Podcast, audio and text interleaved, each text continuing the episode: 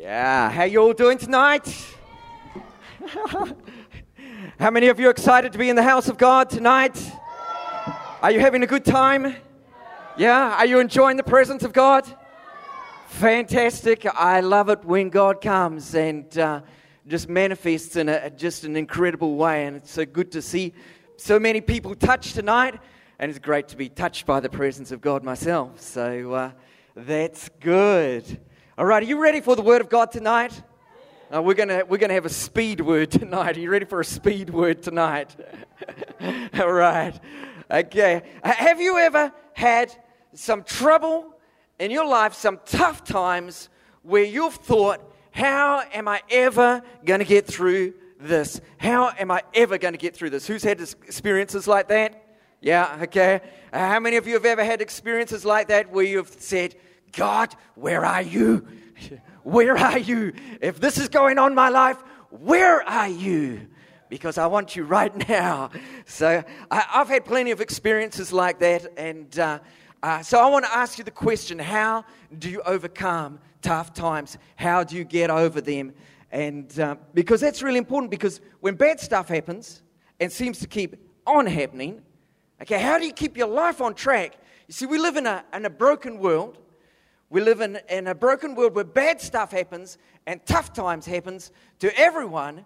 There are no exceptions and no free passes. You know, it doesn't matter how old or young you are, there'll always be dark times that you need to navigate. Every family has its uh, share of pain and difficulty. It doesn't matter how good they look from the outside. You might look at them and you think, wow, they're the perfect family. I wish I belonged to a family like that. And you think, and then you get on the inside and you think, oh my word, that goes on in there? What? Yeah? Okay, so every family has their troubles. It doesn't matter how much money you have, bad stuff still happens. That money can't buy your way out of. Okay, fame won't exclude you from trouble. Just look at the entertainment pages in the, uh, on, your, uh, uh, on your stuff web page, and you see that uh, fame certainly will not buy, buy your way out of trouble or get you out of trouble. It doesn't matter what position you have, there will be difficult times. It doesn't matter any make any difference whether you're married or single. There will be hardships. Okay? So maybe you're going through a tough time right now. You see, because it's a guaranteed deal that all of us will face times of difficulty at some point in our lives. Okay? But how you come through tough times is all a matter of your choices. And tonight I want to take a, a real quick look a real quick look at a young man who lived through some incredibly difficult stuff, and yet he came out just glowing and came out all smelling of roses, even though he had went, gone through the sewers of life, if you like. Uh, but he came out all smelling of roses. And so I'm going to pick up one aspect of his life. There's lots of aspects of his life that we could pick up. But this guy's name was Joseph. Everyone say, Joseph. Okay, the story of Joseph is one of the longest stories of, a person's life in the Bible. It starts in chapter 37 of Genesis and ends in chapter 50, and I'm going to read it all to you tonight. Uh, no. Yeah! Who, who said yeah? I like you. Yeah.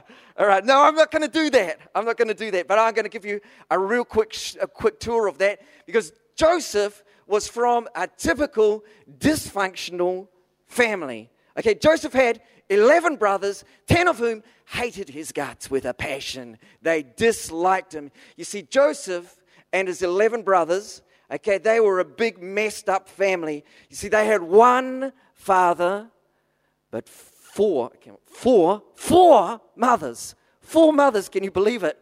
I was thinking about that. I was talking about it with the girls on the way into, into uh, town tonight and uh, thinking, what would it be like living in a family like that? All 12 males, all 12 young guys, full of testosterone and, and uh, uh, agitation, and four different mothers, all in the same place. Can you imagine?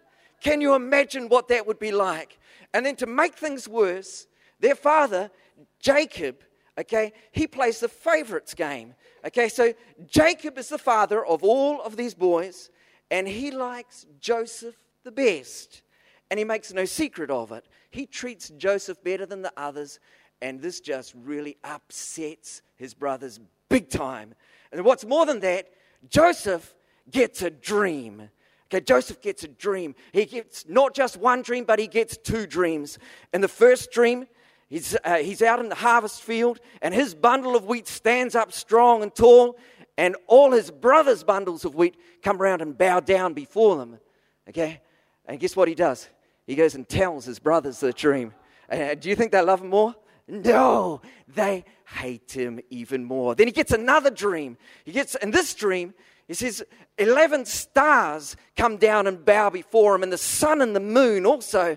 And, you know, you'd think that Joseph would learn by now, but he tells his brothers again, and he tells his mum and dad, and his brothers, they just, they want to kill him they're seriously set on doing him some damage. Okay, so they scheme. They scheme about Joseph and they're going to decide we're going to kill him. And then we think, no, we get a lot better out of if we sell him.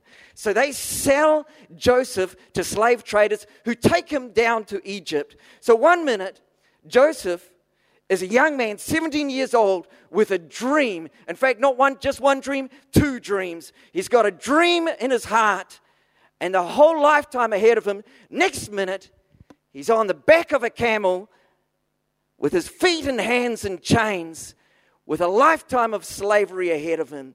What's he going to do? You see, in Egypt, Joseph is sold to a, a, a top official in Egypt, a man called Potiphar. And you see, years pass by, and Joseph does really well. Everything that Joseph does, even as a slave, everything that Joseph does turns to gold. He's successful. And all of a sudden, he rises to a position where he's ruling all of Potiphar's house. And he's doing good. He's got the position, even as a slave. He's got the power. He's got the privileges. He's got the perks. Even as a slave, life is going sweet for him. And then trouble comes and visits Joseph again in the form of a woman. Everyone say, uh oh. yeah. You see, Joseph, he's young.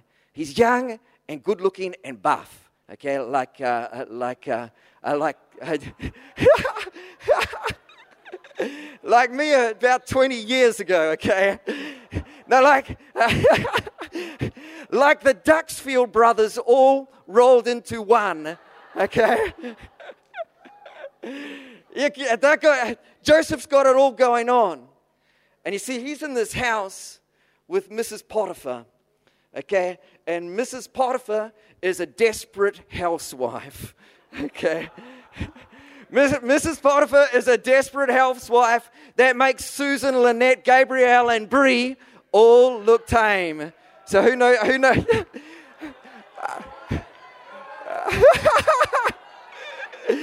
don't. Yeah, you're trying to tell me you don't know their names. I didn't. I had to look on the internet. Okay, so. Uh, that's true, okay? That is the truth, okay?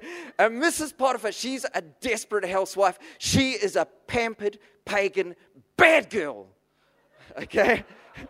With the morals of a rabbit, okay? And she, you got to read this story. This, uh, this is great story, eh? Yeah. If it was, if it was, if there was a movie on this, it was, it would be R18. Okay. So I won't let my kids read it. All right.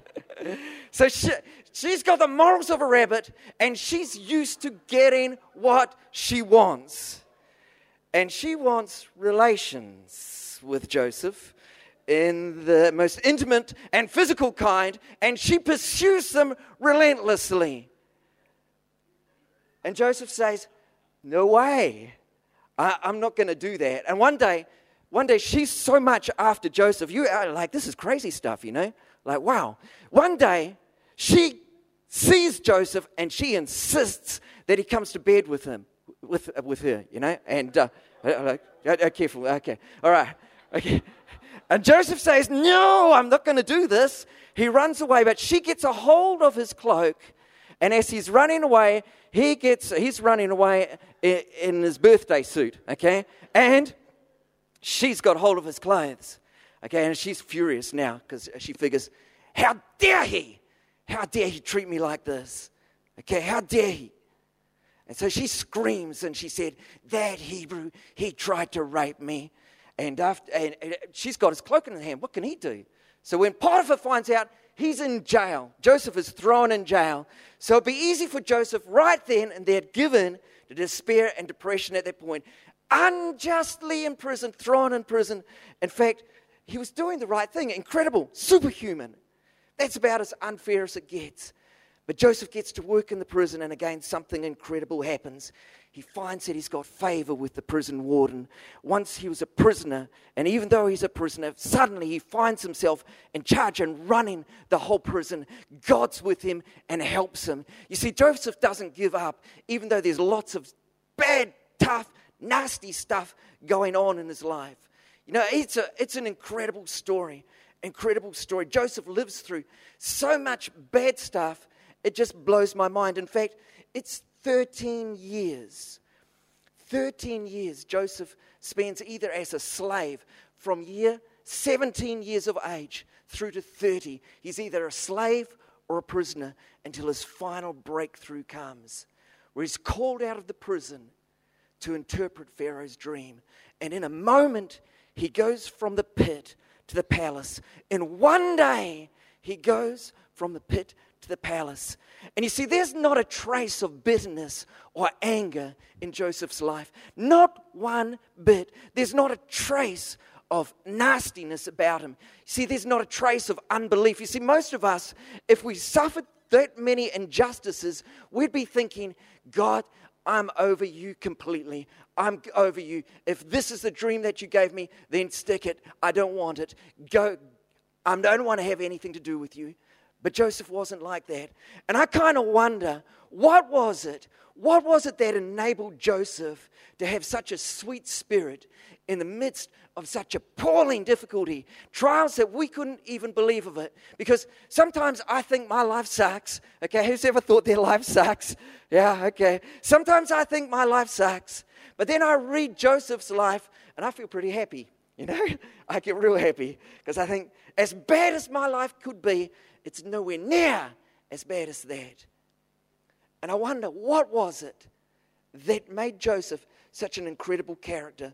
And there's a whole lot of things that we can look at, but I, I just want to choose one.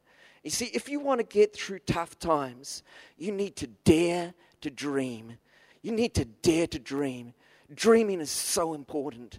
You see, Joseph had a dream. He had two dreams, and he dreamed of greatness. See, I believe that was a key to him triumphing over unbelievably bad times. You see, God has a dream and a plan for your life. Tell the person next to you, God has a dream for your life.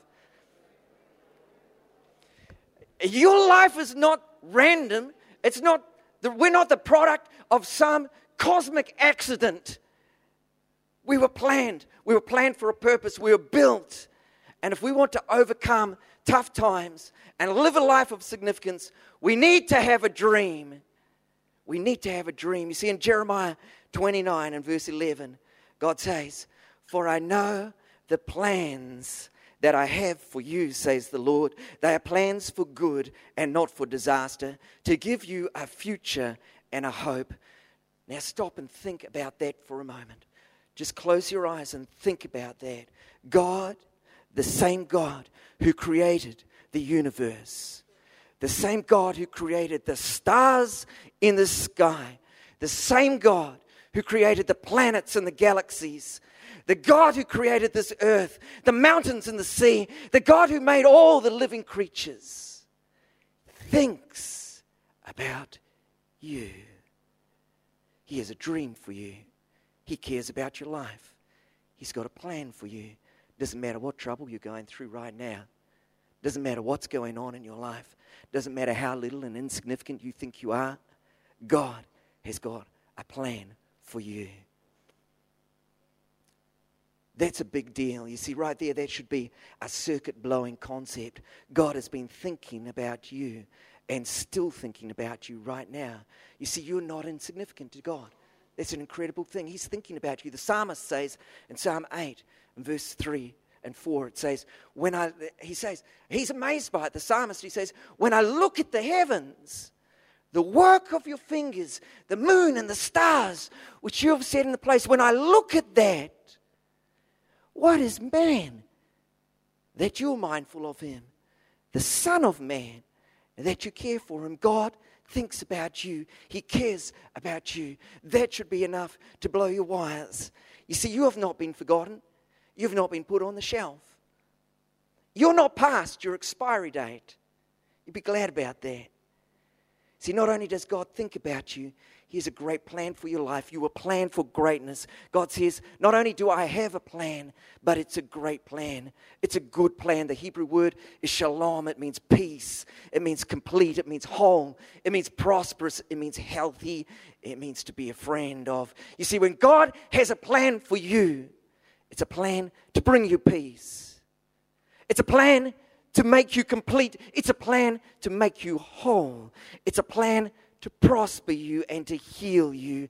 And He plans to be your friend. And that's an incredible thing. You see, I wonder how Joseph stayed his course, how Joseph went through all that trouble and didn't give up. You see, he knew that God had a great plan for his life. He had a dream and he held on to that dream. Do you have a dream for your life? Do you have a dream that God's placed in your heart and your life? something that compels you through trouble. I want to encourage you today get in touch with that dream because God's got a dream for your life. Get in touch with what He wants to do. You see, what is a dream? A dream's not a fantasy. You see, plenty of people confuse dreams with fantasies. You see them trying out for, uh, uh, for, for the idol competitions, you know, and they put them on to mock them on TV. Like they, and, and you see them crash and burn, and they, they make a big deal of it because they've got a fantasy of greatness but no one told them that they couldn't sing. Like, so a dream is not a fantasy. Tell the person next to you a dream's not a fantasy. Yeah. See, a dream is connected to reality in some way. Dreams recognize that you still need to earn a living, you still need to take care of yourself and your family. A fantasy will stop you from engaging with, with reality. A God given dream will be big. It'll be in harmony with your passion, what you're enthusiastic about, but it's got to be more than that. This is important. God given dream will be in harmony with your gifts, your talents, your personalities, your personality, who you are. You see, I've had some dreams and I've had some fantasies. Who would like to hear one of my fantasies? okay. All right. I had a fantasy I, I thought it was a dream. I've always admired musicians, you know, I've always admired, especially guitarists. I, I, love to watch someone who's skillful on a guitar. And I watch Jimi Hendrix and I watch Eric Clayton, eh, Eric Clapton, rather, Eric Clapton, Eric Clapton. and I think, God, I want to play like that. God, could I, could I play like that? I want to play like Eddie Van Halen. You know, I'm showing my age. You guys don't even know who Eddie Van Halen is, do you? Do you? a scary deal. And I thought I could be a great musician. And someone at Bible school told me that I could if I just practiced hard enough. So I bought me a guitar. okay. And they said if you practice half an hour every day, by the end of the year, you'll be a pretty good guitarist. You'll probably be able to lead uh, worship in the cell group. I thought, okay, there's a challenge. So for a whole year, I practiced thump, thump, thump, thump, thump, thump, thump, thump, thump, thump. Okay. Every day, half an hour. And guess what? By the end of the year, I still, still couldn't play My Dog's Got Fleas in a recognizable way. I tell you, my dream to be a great musician was a fantasy. So I let go of it wisely. I wasn't built to be a great musician. But I tell you what, there was something else that I had. I had a dream in my heart that wasn't a fantasy. I had a dream in my heart to be a pastor that dropped into my heart within a few months of being saved. I was just a, a, a new Christian, barely sorting out relationships uh, and, uh, uh, and, and habits from 20 years of, of ungodly living. But I had dropped in my heart that I would be a pastor and it wouldn't go away. You would look on the outside and you think, not a chance, not a chance. And sometimes I would think, what are you thinking? But I tell you, that dream wouldn't go away. And I continued to think on that and to work towards that. And 10 years later, I was asked to be a pastor. So isn't that amazing? You see, it came in keeping. Yeah, that's good news, eh? so, how do you get a dream for your life? You first you got to be connected with God. You got to be connected with Jesus Christ by receiving Him into your life. You see, and then what happens? A dream comes, it might come as a vision by night, might come as a vision by day. But more often, I tell you, it's just like something that happened to me. Just a thought that comes into your heart that won't go away. A recurring thing that you think, I want to do that. You see, a God given dream for your life answers the questions What am I really good at? These are important questions you need to ask yourself. These because a dream will help you get through tough times. A dream was the key that helped Joseph get through 13 years of slavery and imprisonment. What am I really good at? What would I really like to do with my life? What would I commit the rest of my life to work towards? I can't even tell you how big and how important it is to answer those questions. But I believe very, very strongly that because Joseph knew who he was, he knew what God had made him for, it made his choices of his attitudes and his decisions a whole lot clearer and a whole lot easier. You see, he knew he was born to rule. He knew that his life was made for significance. And if he was made for significance, he wasn't going to devalue his life in any way. You see, when you have a dream, it makes your decisions clearer of what you do and who you do it with. You wouldn't let anyone rob you of your dream because your dream is precious. It's more important than some cheap, easy relationship. Your dream is more important than the approval or the demands of others. Your dream is more important than short term pleasure. You see, when you have a God given dream, you don't cheapen your life in any way. No more than you take a brand new luxury car like a BMW Series 7 and enter it into a demo derby, derby, derby, derby, demolition race. Whatever tongue tied. No more would you do that or take that luxury car down to the riverbank, river, riverbank and just hack it up around the tracks in the mud. You see, but the crazy thing is, some people do that, exactly that sort of thing, with their lives. They take their lives that are infinitely more valuable than a luxury vehicle and they run their lives through the dirt of life getting involved in dumb relationships that go nowhere, doing things that devalue them and rob them of their dignity because they never know who they are. Tonight, I want to ask you if you have a dream. Do you have a dream? Do you have a dream that God's placed within your heart? If you haven't, Set yourself about asking God those questions. Set yourself about asking God, God, what am I really good at? What would you have me to do? God, what could I spend the rest of my life doing?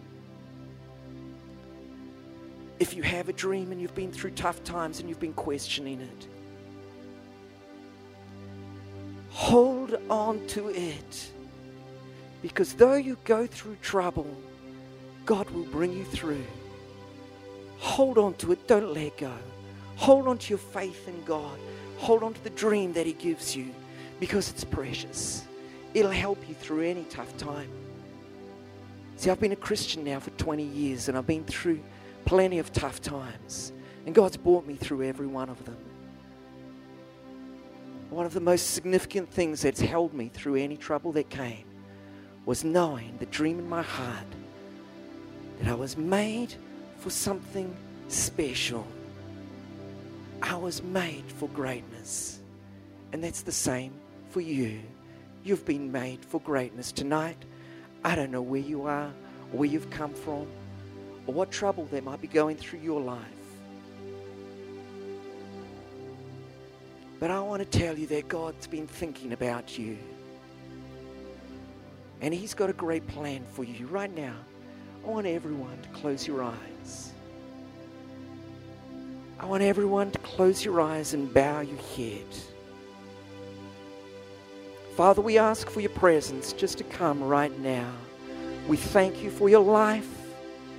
We thank you, Lord, that you have been thinking about us. Now just begin in your heart to look towards heaven. Look up in your heart to God who created you, made you. He stretches out his arms to you. You see, he's a good God. We don't need to fear him. He's got good plans for us. If you're a Christian, you're his child, a son or a daughter and you're going to win no matter what happens, no matter what trouble you go through in your life. But right now, I want to speak to two groups of people right now. I want you to listen very carefully. Some of you have never surrendered your life to Jesus Christ. You may have come from a Christian home, but you've never made a commitment yourself. Some of you are backslidden, a long way from God, lukewarm. You've been made, maybe known as a Christian, but the reality is that you're a long way from God. Heaven is so real.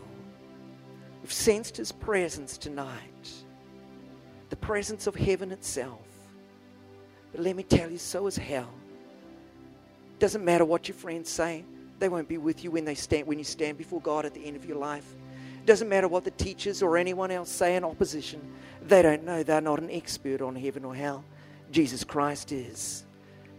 And 2,000 years ago, He showed His love for you by stepping out of heaven into this world and dying on the cross for you and I. His blood was spilled out to pay the debt of sin. By dying on the cross once and for all, Jesus Christ paid for your sin and mine. And it didn't end there. Three days later, he rose from the dead and he's alive today. And one day, each and every one of us will stand before him. In fact, right now, he's walking in this place, knocking on hearts, saying, Will you let me in? Will you surrender your life to Jesus today? You can choose not to. You can keep on going on your own life. But you got to know that ultimately you lose. Or you can choose to surrender tonight to Jesus Christ, knowing that your sins have been forgiven, that you have a place in heaven, and that God Himself will help you through every tough time.